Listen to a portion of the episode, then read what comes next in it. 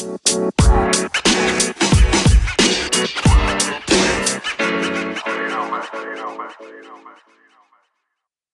welcome to another edition of the BCF Training Podcast. I'm Levon Gilbert. I'm the founder of BCF Training. And today we have a very active individual joining us. We have First Deputy Police Commissioner of Mount Vernon, Ernest Morales. Ernest, thank you very much for making the time and your schedule to join us. I really appreciate it. Thank you. Thank you, Levon. Thank you for inviting me to the show. I'm really excited to uh, speak about my experiences. I think we're going to have a great time this evening. All right. Sounds sounds good. So just to give a little background, Ernest and I met almost a year ago at a holiday party back when New York City was open or when we were not experiencing this pandemic. And we had some lively conversation about being active. And of course, I think we even talked about watches at that point. And uh, we kept in touch via Instagram, uh, noticing each other, staying active, running. He's an active runner, which we're going to talk about that here pretty soon. Um, but yeah, so Ernest, if you could tell us a bit about you, um, where you're from, something about your background, and where you are today. I'm not going to do all the talking. I want to hear from you. Go ahead. So I think my story started in the Lower East Side of Manhattan back in 1967 when I was born. I was born to a single mother who was 19 years old. Uh, we were poor at the time, right? Because I grew up in a single family home on welfare. And I that was during the heroin epidemic. And it's funny how history repeats itself because we're kind of experiencing that right now.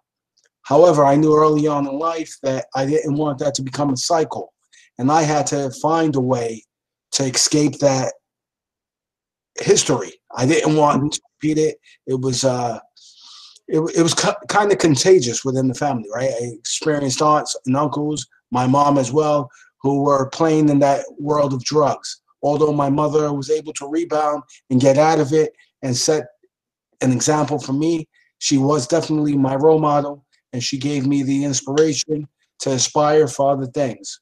So I would say that during my teenage years, I knew I wanted something better. But prior to that, she, what she did for me was we had programs like the Boys Club. Thank God for the Boys Club because one day she enrolled me when I was six years old. But I'll say when I was about nine years old, I went up to the second floor gymnasium, saw a boxing gym there, and there was a trainer by the name of Johnny Rivera. Now remember, I didn't have a father, so this was my male role model, right? And I don't necessarily think that I wanted to box, but I was lucky in as far as having a male individual who spent time with me and focused on me. And he taught me an art. I wasn't good at it at the beginning. Took a lot, a lot of time to develop the skills. But I've always been tenacious in all of my goals. So with that said, I started getting good as I put more time and effort into it, became so good that I actually outgrew the boys club and we had to start traveling around city gyms to obtain sparring. I've been very fortunate in this sport. After a brief amateur experience, you know, where I got to travel internationally, other countries, that's where I got a lot of my education, life education. Mm. I turned pro, turned professional. We had a great camp. I was in a, a great stable, I mean. You know, I had Johnny Rivera as my trainer, but I also had renowned world trainer Hector Roca in my stable. We had Arturo Gatti, who was a two division world champion. I got to box and spar with him for two and a half years. Uh, Rogelio Toro was a 1984 Olympic Olympian, as well as world champion, junior lightweight champion. Uh, Freddie Liberatore, who was my nemesis in the amateur ranks. yeah, we actually boxed three times, three competitions, three championships. He beat me in all three championships. Uh, he fought for the world title. And uh, we also had Poison Junior Jones, who was a four division world champion. So, you know, four of them reached the upper classes, echelons of the professional game. I don't know. You know, nothing's ever guaranteed in professional sports. Mm-hmm. I remember having my first professional fight, although I won when I woke up the next day, it was like someone put a meat cleaver right through my head. And that's what it felt mm. like to win. If it hurt so much to win, I always wondered what would it feel like losing. right?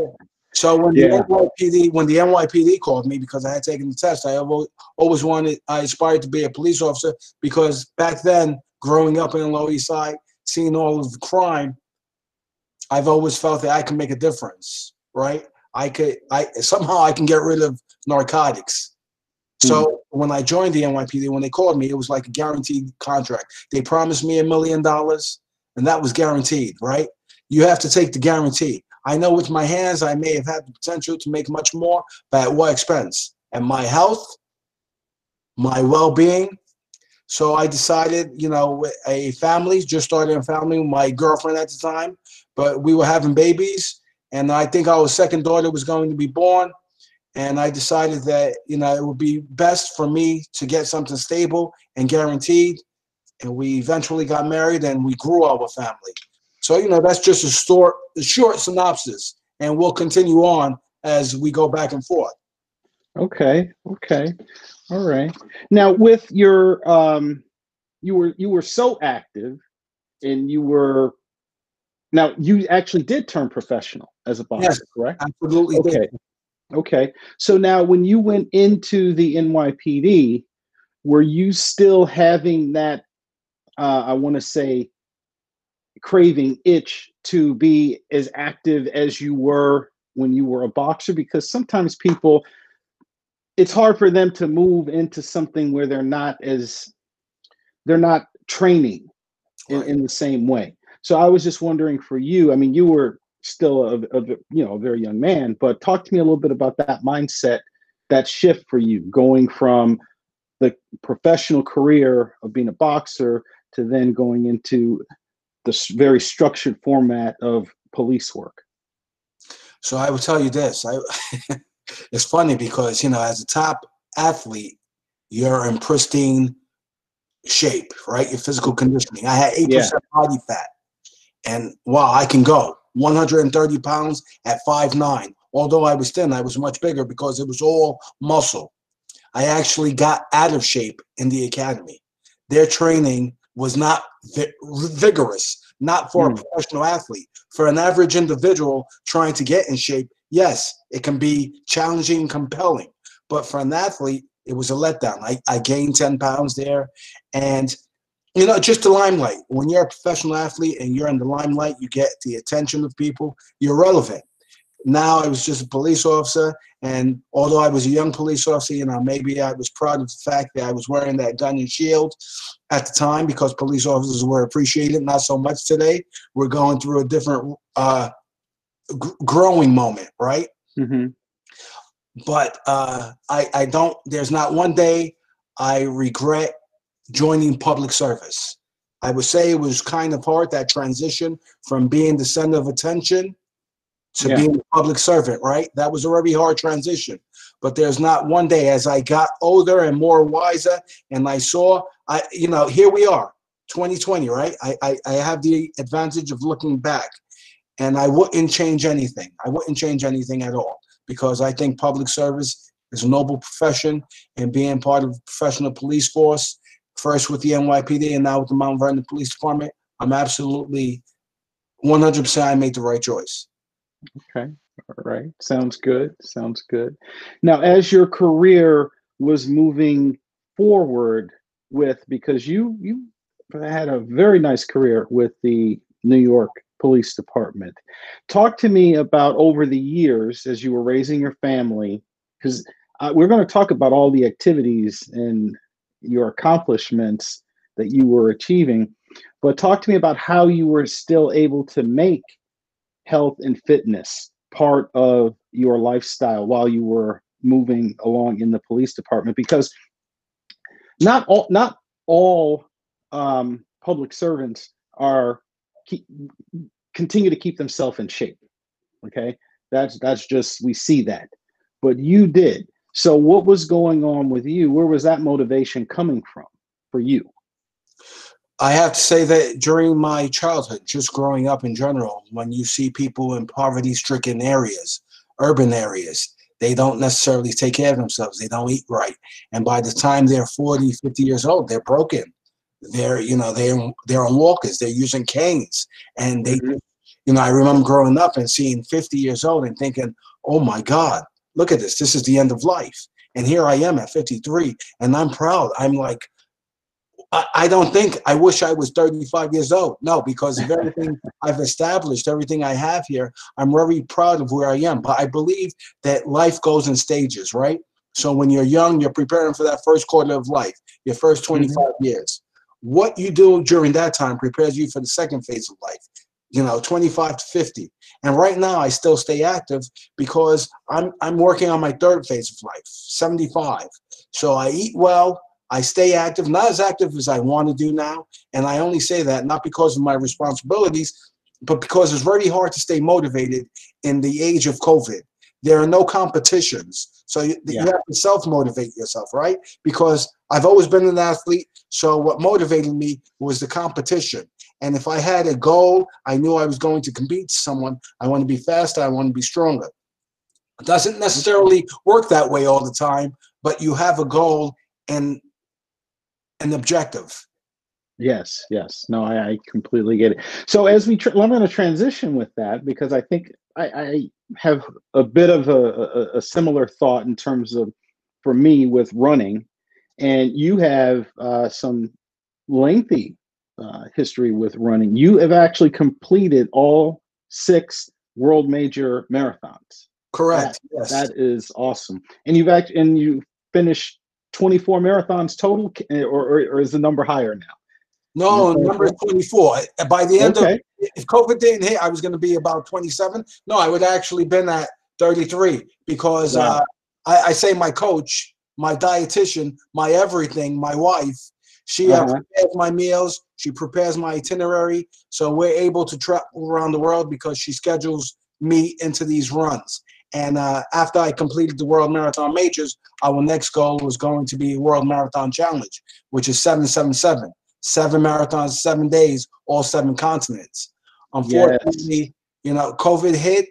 I know that they're tentatively scheduled for November of this year, but I don't know what's going on. And that's a large investment of time and money to be investing for something that's not solid. I need True. to know it's going to happen, right?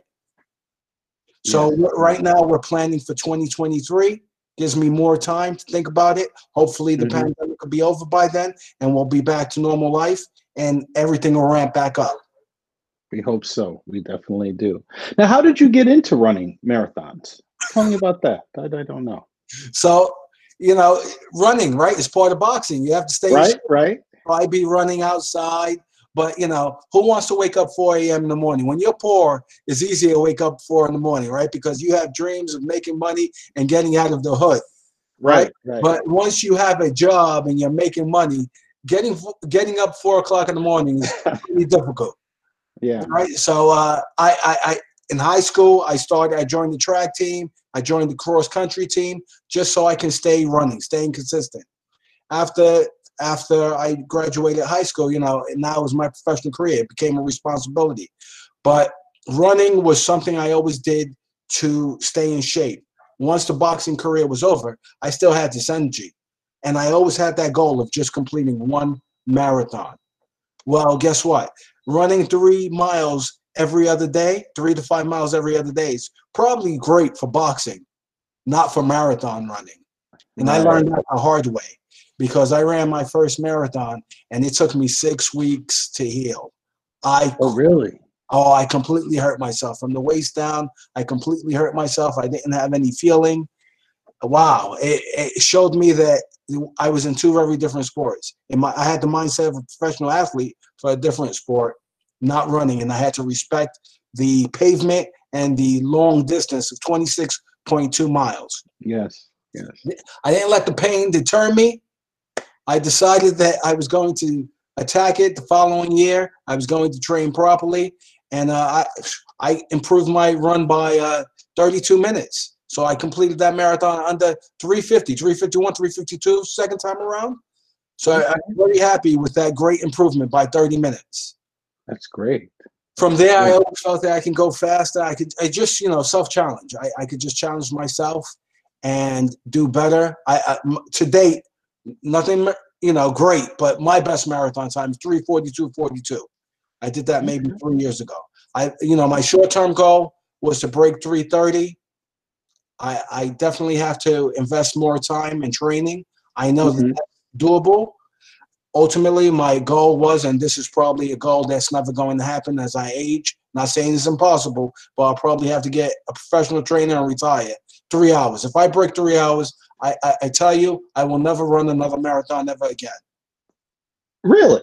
That's right. That- Okay. That's the end goal. If I could break three mo- three hours, I'm never running. ag- I, I'll run, but not, not long distances. Okay. I hear? I that. accomplished the goal. Got you. Got you.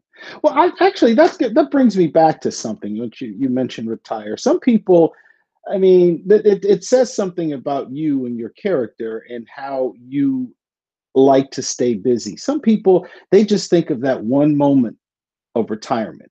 Right. You retired, distinguishedly retired from the New York City Police Department, but it you didn't stop you barely took a weekend off from your retirement. Most people are like, ah, I'm done. You know, Right. get a cigar, they go, they ride off into the sunset. Not you. What did you do? Tell us. I know, I know. You didn't even take how many you took, like not again, not even a weekend. Right, three days, about three days.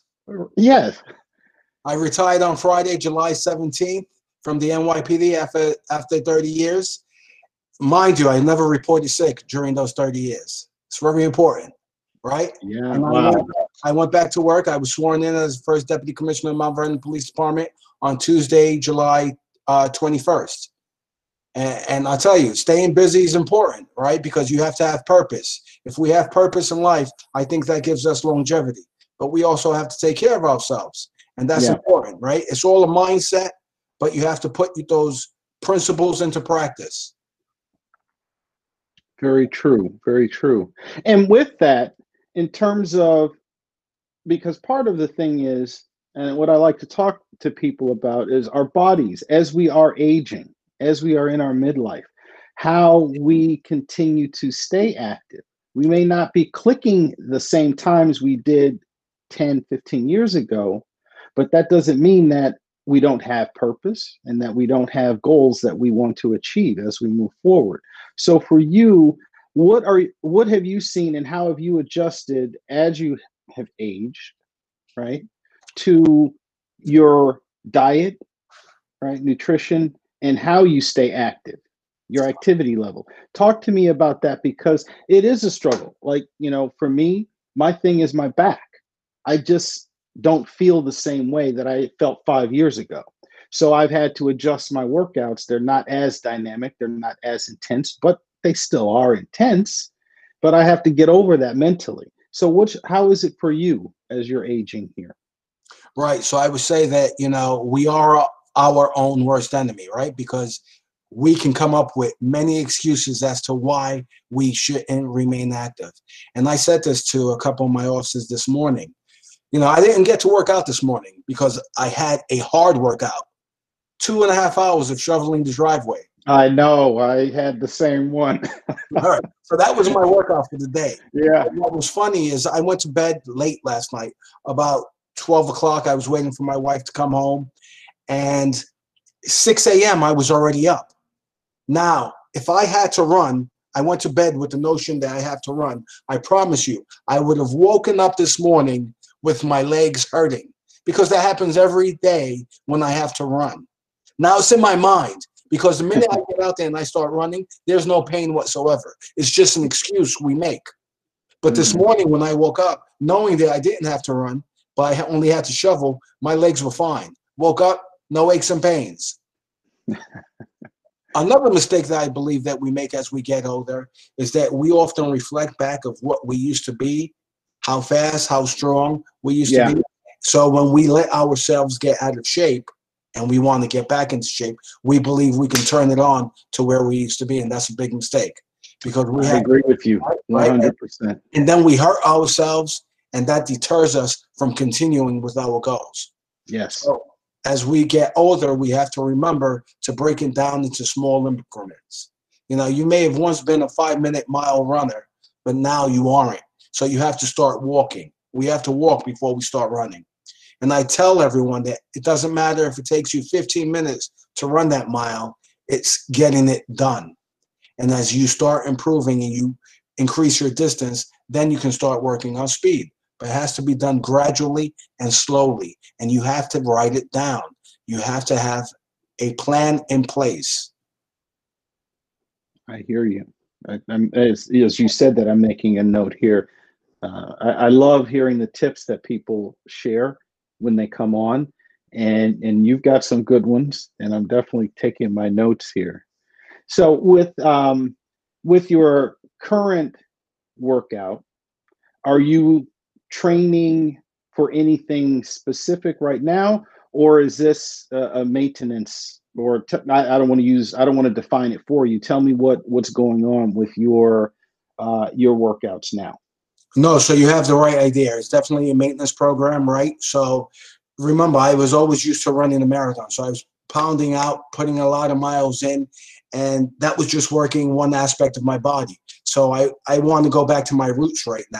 Since I'm not running as much, I want to stay in mm-hmm. shape. I want a complete overhaul. So I want to go back to my roots and I just want to start boxing. So I changed the routines so that we don't get stagnant, right? Because I don't want to plateau.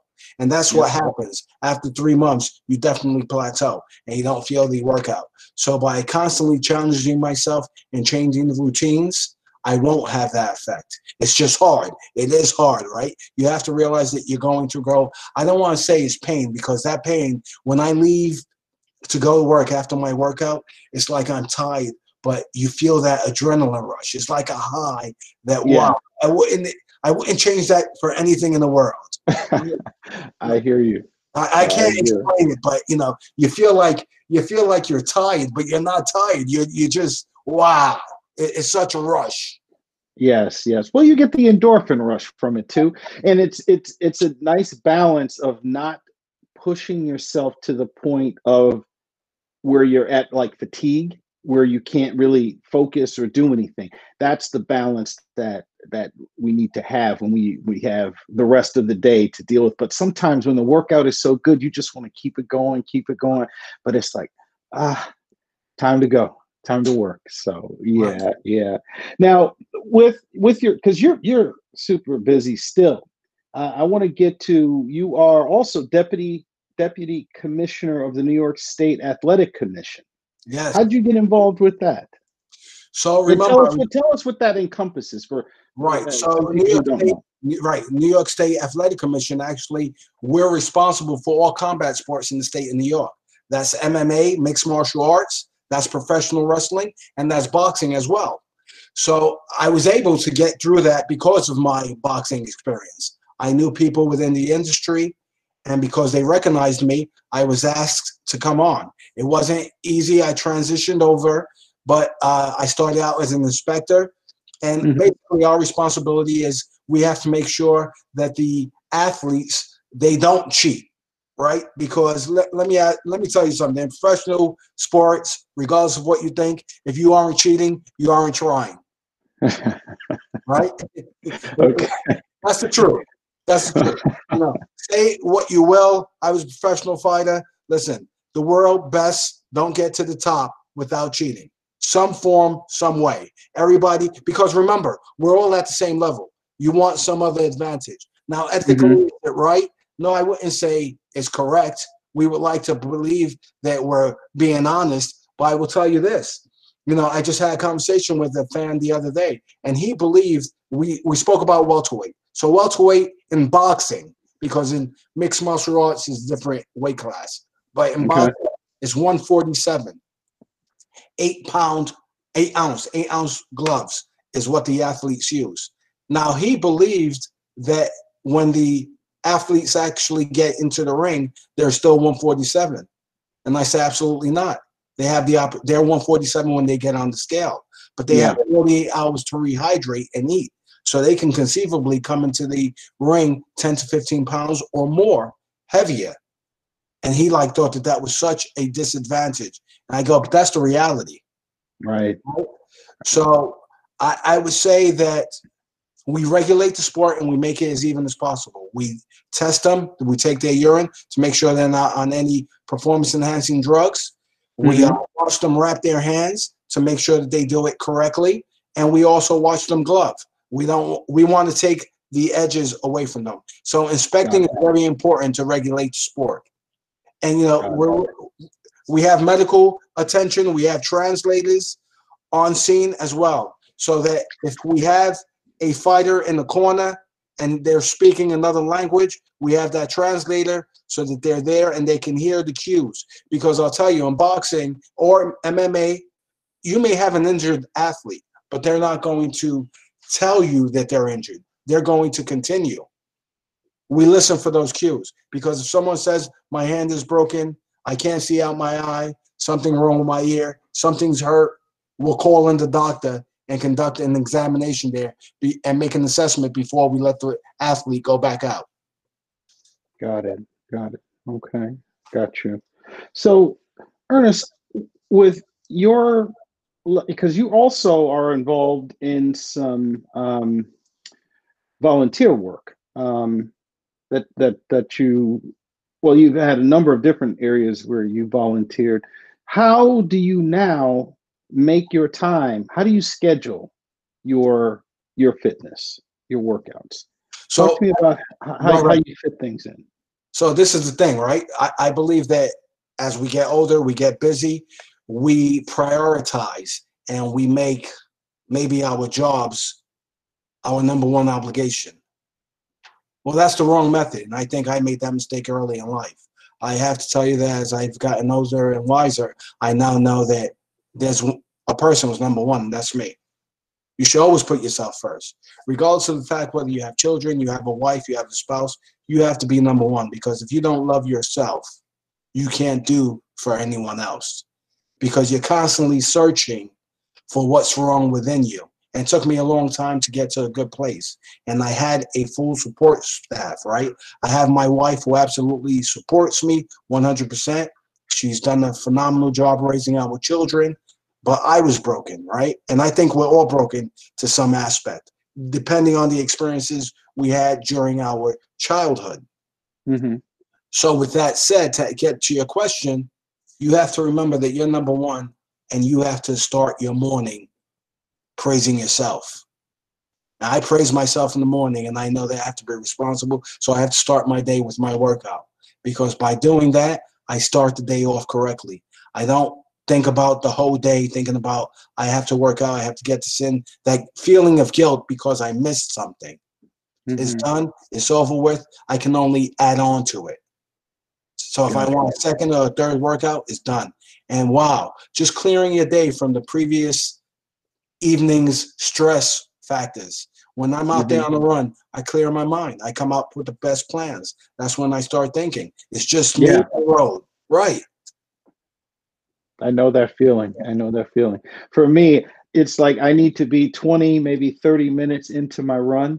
And then that's when my mind just kind of starts to open up and I get my best thoughts. I, I get clarity on things that may have been troubling me or you know consuming too too many of my my my thoughts before but then i'm out and it's just kind of like this is the th- this is my therapy that's the way it feels on the road you're cleansing sure. the soul you're oh, sorry, what was that you're cleansing the soul Yes, right? very, very true. You come back, you feel good, your endorphins are going, and it's like, wow, I'm good. I'm good. It's a happy start to the day. Yes, yes, it is. So how how about your diet? How how is talk to me about that? How's uh, diet, you know, your nutrition? What's that like? I, I, I, gotta tell you, you know, my dietitian is my wife, like I say, and she has me on a strict regimen here where she gives me vegetables. We're eating fish something like that. Every once in a while, you know, once in a blue moon, she'll throw in some meat there, right? But we try to stay away from meat. She's not a meat eater, so but every once in a while she'll throw in meat for me. Here's the problem, right? Although I'm strict on that diet here because I have her here looking at me, she prepares my meals. I actually go to work with a lunch bag. Oh, I was going to ask you that. Yeah. I was going to ask you now when you're away from home though, how how is your diet? And like, what do you right, select? You you go prepared. I no, I go prepared, and that that's you know that's half the challenge right there because uh, you you want to say that you aren't tempted to eat outside. However, mm-hmm. when I'm at work and they bring in the pizza pie, and then everybody invites yeah. you, you know, you don't want to be antisocial, right? So you want right. to, and who doesn't love pizza? I love pizza. So, oh my Uh-huh. God, I just forgot it. She prepared my salad, right? So she prepared chicken salad, right? It's been in the refrigerator for three days because they've been feeding me out there. And I go, if my wife knows while I'm eating at work, she'll go crazy. She'll go crazy. But you know, I always remember to bring that meal back home so I can eat it. Now I'm going away for the weekend. I forgot it'll sit there. I'll eat it on Monday. So I hope, but they'll probably feed this. Uh, they'll probably feed the pet on Monday, so I won't eat my prepared meal. I hear you. I hear you. So overall, I mean, your diet sounds very clean. Your wife does a good job of keeping that in order for you, and in turn, I would think that that just helps your performance in terms of. I mean, like for me, I'm gonna give you my my example. If I know I have a long training run coming up the next day or in two days, then I'm tracking and I'm keeping my diet focused so that I can then perform for that specific day because there's nothing worse for me than getting out there for something I'm looking forward to and physically something that I could have controlled, I didn't, and then I'm not able to perform. Stomach issue, um, energy issue, cramping. I'm like, I want to make the best of that time because I've allotted maybe two hours or three hours for a Saturday morning or a Sunday morning long run. So I want to make the best of it. And what I eat and what I drink before is definitely going to is going to play a role in that session, right? No, no. So- yeah, you definitely have to have a, a clean diet, right? You can you can cheat every once in a while. So you have to cheat every once in a while because if you Right. don't, you're just going to lose it. And you shouldn't feel guilty about falling off the wagon. We're human, Mhm. right? And every once in a while, we are going to fall off the wagon. We just have to get focused and remember what our end goal is and get right back to it. Doesn't matter that you make a mistake. It doesn't matter you missed a day or two. Just make that time and get right back at it. Stop making excuses, right? Because I'll tell you that there are some times when I'm so busy, I'll go two or three days without training, and that Mhm. seems like a long time. Thank God for the Yeah. Gar- Garmin watch, right? And I look and I go, wow, it's only been three days, but it felt like a week. So you, still have you have that uh, you have that guilt. So it, it's a normal process to feel guilty about it. You just have to remain consistent. That's the key, remaining consistent. And you know, small increments. Well, as you as you say that, I want to get to this point because I love asking people um, the the question of what do you tell people, or what would you tell some of the people listening to this who maybe have that just difficulty getting to that point of being consistent, or uh, I'm going to say they have these false starts. They get started. Plus, you know, we're coming on up to the new year. Many people have that as their target. As okay, this time I'm going to do this what kind of advice tips would you uh, put out there for some people who are about to embark on a new program or a fresh start what would you tell them I would tell them that you know there is no January first. Every day is January first. If you're going to start, you start now, right? You write your goal down. You tell yourself where you want to be, but be patient. Please be patient. We're especially for middle-aged people. It's not going to take you six to eight weeks, right? When I was in training camp, it would take me six to eight weeks to get ready for a fight, right? If you're ready Mhm. Running for a marathon, it'll take you 16 weeks when you're in shape to get ready for a marathon. We're Yes. older now. Guess what? It's going to take you six months to get ready for a marathon now. Six months. So you have to break it down in phases and you'll see gradual improvement if you do it correctly. Because the one thing you want to do is to avoid injury yes right? So you have to write down your goal, but it has to be a long term goal. It can't be here and now, right? A marathon isn't a race, a marathon is a project, and you have to break it down. So that's and i what, like the way i like the way you started with be patient. Yes, that was like the first thing that you said and that's that is so key because people want to fast forward to the end. I mean you can have the end goal in mind but you got to be patient up front because there's nothing worse than running out of the gate getting injured and now you're completely discouraged and you use that as an excuse not to do anything correct. right And I tell you, So- although I've completed 24 marathons, I've never run one marathon in my life. So you ask me, how's that possible? Yeah, how's that possible? Because the first 5K, first 3.1 miles is my warm up. From that point on, I run 23 one mile races. Hmm. How that's possible. I break it down. It's just get to that next mile, get to my water station, walk it off. I reset, next mile. I break it down into small increments, right? I've never run a marathon in my mind. Physically, I have, but mentally, I have not. Okay, all right, that's interesting. I hadn't heard it positioned like that before. That's good though. I, I, I get it as I'm, you know, kind of playing back some of some of my running. But yes, Right. definitely, I get that. Very cool, very cool. Well, Ernest, I definitely thank you for coming on and joining us and sharing your story. This has been great. Really appreciate it. Is One- there anything else you would like? Yeah, I'm Sure, gonna ask. Is there anything I- else you want the to one thing we left out is that I also served in the United States Navy. I'm Oh. officer, right? Sorry about that. No, no, yes. That, that's okay. You know, I'm going to retire in April after 22 years, 22 great years. I think that, you know, although I didn't want to retire, and this is why I say I'm a reservist right now. So I show up Mhm. one week in a month, two weeks out of the year. Uh, that's really more, it, it- it's more than a part time job because of the responsibility. I have to say that first and foremost. But I say that my wife is in the Navy. I just show up to drills for her because she's absolutely all about the military life. She loves it. As a matter of fact, once we're done with this show, we're going to get in the car and drive up to Massachusetts because I'm on annual training. So I'll be doing my Navy duty this weekend. I'm going to bring my wife with me. So we're going to make a weekend of it. Nice. Yes, Really I nice. in the Navy in 1999, April of 1999. I was fortunate enough in 2007 to receive a direct commission. So I'm now a lieutenant commander, 04. That's major in every other branch. And uh, we're going to wrap it up because of my obligation to the city of Mount Vernon. So, you know, yeah, but I don't regret that. Uh, the only thing I do regret is that I have to retire because I loved every day of service. That's great. That's great. Well, you enjoy this weekend for sure. Yes. Uh, All right. And when this, thank you. Same to you. And when this pandemic is over, we have to get together. We, we Absolutely. definitely do. I look forward All right. Okay. You take care. Thank you again, Ernest. You Be too. safe. Bye. All right.